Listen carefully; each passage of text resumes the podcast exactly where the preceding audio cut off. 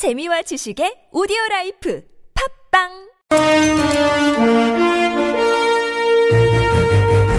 여러분의 합리적 판단을 돕기 위해 오늘의 뉴스를 골랐습니다. 백병규의 뉴스 체크. 네, 시사평론가 백병규 씨 나오셨습니다. 어서 오십시오. 안녕하십니까. 네, 자, 첫 소식 가볼까요? 네. 이 앞서도 뭐 이야기를 했습니다만 이 박근혜 대통령 어 이제 그 변호사 측의 변, 변호인이 이 박 대통령에 대한 그 검찰 수사는 모든 사실관계가 그 확정된 뒤에나 해야 되고 네. 또그 최소화해야 한다면서 사실상 그 16일 검찰 조사에 좀 불응 의사를 밝히지 않았습니까? 여기에 대해서 그 검찰 특별수사본부 현재 그 수사 상황에서 그 진상 규명을 위한 그 박 대통령의 그 대면 조사가 반드시 필요하다 이런 네. 입장을 밝혔고요. 네. 내일이 어렵다면 그 모레도 가능하다. 음. 이제 이렇게 이 박 대통령에 대해서 그 검찰 조사에 응할 것을 이제 촉구를 했습니다. 예, 예. 더불어민주당의 그 박경미 대변인도 오늘 그 브리핑을 통해서 과연 대통령이 그 성실하게 그 조사를 받을 의지는 있는 것인지 의심스럽다면서 네. 이 필요하다면 검찰 수사에 그 성실하게 임할 각오를 하던 이 대통령의 사과 결국 그 국민의 비판을 잠시 피하려는 그 새빨간 거짓말임이 분명해졌다 이렇게 지적하게 됐습니다. 그럼 이해가 안 되는 게 수사는 사실관계를 확정하기 위해서 하는 거지. 근데 사실관계가 확정된 후에 수사하죠. 이게 말이 되는 얘기입니까? 네, 상당히 좀 오만스러운 반응이죠. 뭐 앞뒤가 한참 뒤집힌 그런 이야기. 법 앞에는 사실은 뭐 그 다들 평등한 거 아닌가요? 네. 일반인이나 대통령이나 뭐 국회의원이나 똑같이 받아야 되겠죠? 네. 자, 문재인 전 대표가 오늘 기자회견을 했어요. 맞습니다. 이 문재인 더불어민주당 전 대표 오늘 오후 그 기자회견을 갖고 이 대통령이 그 조건 없는 퇴진을 그 선언을 할- 할 때까지 전국적인 그 퇴진 운동에 그 나서겠다면서 그 퇴진 운동 그 동참을 이제 선언을 했는데요. 네. 이에 따라서 그 야권의 주요 그 대권 주자들 이 박 대통령 그 퇴진 투쟁을 이제 함께하게 됐습니다. 예. 문재인 전 대표는 이 그동안 그 자신이 그 대통령 그 이선 후퇴 주장을 해온 데 대해서는 이 오로지 국정 혼란을 좀 최소화하려는 그 충정 때문이었다 이렇게 설명을 했는데요. 네. 이 박근혜 대통령에게도 그 테러를 열어주고 싶었다는 이제 말도 했습니다. 네. 그러나 그 박 대통령은 이런 그 저와 우리 당의 그 충렬을 끝내 외면했다면서 이 전면적인 그 퇴진 운동에 그 나설 것임을 이제 밝히게 됐습니다. 민주당도 비상시국 회의 구성에 나섰다면서요. 네. 오늘 그 이제 박 대통령과의 그 영수회담을 그 제안했다가 정말 우여곡절 끝에 이 최대한 더불어민주당의 그 추미애 대표 이 박 대통령의 그 퇴진을 위해서 그 야 3당과 그 시민사회가 그 머리를 맞대고 힘을 모으기 위한 이 비상시국기구 구성에 나서겠다고 이제 네. 밝혔는데요. 네네. 이 시민사회 세력과 그 야권이 함께하는 그 비상시국회의 구성은 이제 박원순 서울시장이 뭐 진즉에 좀 제안한 바 있죠. 예. 그리고 안철수 국민의당 그 전 대표도 전 대표는 이제 그 여권 즉 그 새누리당까지 포함하는 그 비상시국의 제안을 좀 음. 내놓은 바 있기 때문에 네. 여기에 대해서 이제 그 어떻게들 호응할지 좀 지켜봐야 될 것 같습니다. 아무튼 이 비상시국에서 단일한 안이 나오는지 이걸 좀 봐야 될 것 같습니다. 그렇죠. 네. 자, 이어가죠. 네, 그 새누리당 그 지도부 사퇴를 요구하고 있는 그 비박 중심의 그 새누리당 그 비상시국위원회 좀 여기는 헷갈려요. 비상시국위원회입니다. 네. 아, 이름들을 이제 만들다 보니까 굉장히 좀 힘들게 만드는데요. 네. 여기 그 준비 모임인 준비 모임에서 이 비박 중진 12명으로 그 비상시국위원회 그 대표자를 구성했습니다. 네. 비상시국이 또 뭐 대표이면 대표인데 또 대표자라고 하네요. 그래서 네. 이 비상시국 그 대표자에는 김무성 전 대표와 그 유승민, 심재철, 정병국 의원을 비롯해서 이 남경필, 원희룡, 김문수, 오세훈 등 전현직 그 시도지사들이 이제 포함이 됐고요. 예. 오는 18일 그 비상시국 총회를 열고 본격적인 그 활동에 들어갈 계획이라고 하죠. 네.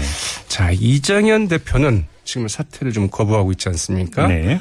어, 12월 20일경에는 이제 사퇴를 하겠다는 이런 이야기인데 네. 오늘 그 삼선 의원들 그 초청해서 그 난국 타깃책에 대해서 그 의견을 이제 나눌 예정이었습니다. 그러나 네. 이 24명의 그 삼선 의원 가운데 애정 시간에 그 맞춰서 참석한 의원은 안상수 의원이 유일했다고 그러네요. 그래서 아, 그래요? 이제 간담회는 이제 무산이 됐다고 합니다. 딱 한 명 참석한 거군요. 그렇죠. 아무튼 이 문제는 잠시 후 3부에 김문수 전 경기지사의 인터뷰가 준비되어 있습니다. 이때 좀 자세히 알아보도록 하고요. 자, 다음 소식은요. 네, 북한과 이 미국 간의 그 간접 접촉이 좀 속도를 내고 있는데요. 이 최선희 그 북한 외무성 그 미국 국장이 그 제네바에서 미국 전문가들과 그 만나기 위해서 그 오늘 그 베이징 공항에 그 도착한 것으로 이제 확인이 됐습니다. 아하, 예. 일본의 교도통신이 이를 이제 확인해서 촬영을 해서 보도를 했는데요. 네. 네, 그 최선희 국장이 그 제네바에서 그 미국의 그 연구원들과 그 비공식 대화를 갖고 이 북한 문제를 논의할 예정이라고 이제 그 일본의 교도통신이 이제 보도를 했습니다. 네네.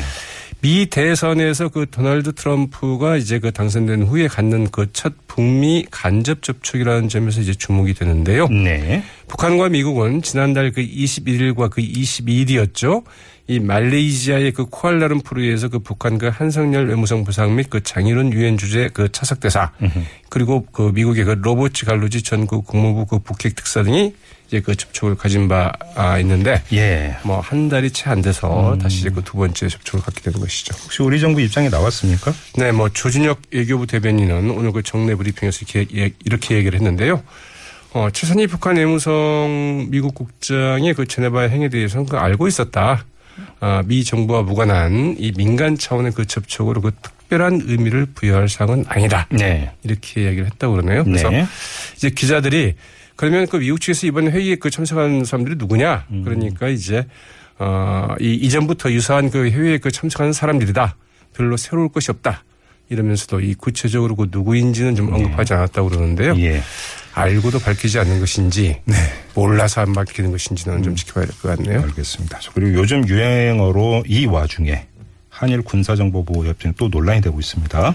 네, 여기에 대해서 이제 그 맞으면 가서명을 이제 그 강행하지 않았습니까? 어제 가서명 했죠. 네, 그 더불어민주당과 그 국민의당, 그 정의당 등그 야삼당 어제 이제 그 한일 군사정보보호협정에 그 가서명한 그 한민국 국방부 장관에 대해서 뭐 이제 탄핵까지 하겠다 이런 네. 입장을 밝혔지만 네. 오늘 그 해임 건의안을 이제 그 공동 제출하는 것을 이렇게 예. 아, 정리를 했다고 하네요. 예. 뭐 야삼당 당초 뭐 탄핵안까지 이제 그 검토를 했지만 이 탄핵하기에는 그 여러 가지 그 법적 요건이 불충, 불충분한 부분이 있어서 네. 이 해임 건의안을 내는 것으로 이제 그 정리를 했다고 그럽니다. 네. 왜냐하면 탄핵의 경우에는 이 직무 집행상의 그 헌법이나 그 법률에 그 위배 된다라고 하는 확실한 음흠. 좀 조건을 좀 충족을 시켜야 되고요. 요건이 그렇게 돼 있죠. 맞습니다. 예, 예. 또그 헌법재판소의 그 탄핵 심판 절차를 이제 거쳐야 되죠. 네네. 어, 그리고 아무튼 이제 이런 부분이 있는데 이 조준혁 외교부 대변인 한일 군사정보보호협정에 대한 그 법제적 그 심사가 끝나서 오는 17일 차관회의에 그 상정될 것이다. 네. 이렇게 얘기를 했습니다. 그걸 계속 강행하겠다. 이런 입장인 거죠. 알겠습니다. 자, 다음 소식은요. 네, 이 가습기 살균제를 그 사용하다가 그 폐질환으로 그 숨지거나 그 다친 피해자들 또는 그 유족들에게 이 제조업체가 그 손해를 배상해야 된다는 법원의 그 첫 판결이 나왔습니다. 예, 예. 정말 오랜 기간에 걸쳐서 나온 판결인데요. 네. 이 서울중앙지법의 그 민사합의 10부 오늘 그 가습기 살균제 그 피해자와 그 유족들이 그 제조업체 그 세표를 대상으로 낸 그 손해배상 청구 소송에서 유족 총 10명에게 1인당 그 1천만 원에서 그 1억 원씩 총 5억 4천만 원을 그 지급하라고 이제 판결을 했습니다. 예.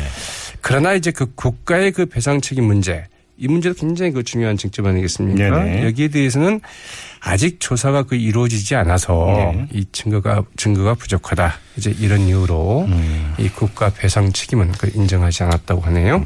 부분적이지만 당연지사인데 참 오래 걸렸네요. 그렇죠. 예. 자, 다음 소식은요. 네, 이제 대한민국에 사는 35살의 개인 평균 어느 정도의 그 빚을 지고 있을까요? 그러게 몇 천만 원 될 거예요, 아마. 맞습니다. 예. 6,780만 원 정도의 빚을 지고 살아가고 있는 것으로 알고 있습니다. 1인당. 네. 예. 이 노인들도 그 빚에 시달리는 마찬가지인데요. 네. 60세가 넘어도 두 명 중 한 명꼴로 그 빚이 있고 네. 갚아야 할 돈도 8천만 원 정도의 그 육박하는 것으로 나타났습니다. 예. 이 신용정보원이 그 성인 약 그 1,800만 명을 대상으로 전수조사한 그 개인의 어, 그 생애 예. 주기에 따른 금융거래 행태 분석 결과인데요. 네. 이 청년들 19살에 일단 평균 450만 원의 빚을 집니다. 네. 35살에는 대출 잔액이 6,780만 원으로 15배 정도 늘게 됩니다. 결혼 자금하고 연결이 돼 있다고 학비, 봐야겠죠. 결혼, 그렇죠. 음, 결혼 자금, 생활비. 네. 노년층은 주로 이제 뭐 노후자금과 생활비 음. 때문에 많이 늘어나고 있다고 하죠. 예. 한 소식만 더 전해 주세요. 네. 한국인 가운데 그 결혼을 그 필수로 생각하는 비율 절반 가까이 감소하고 있는데요. 네.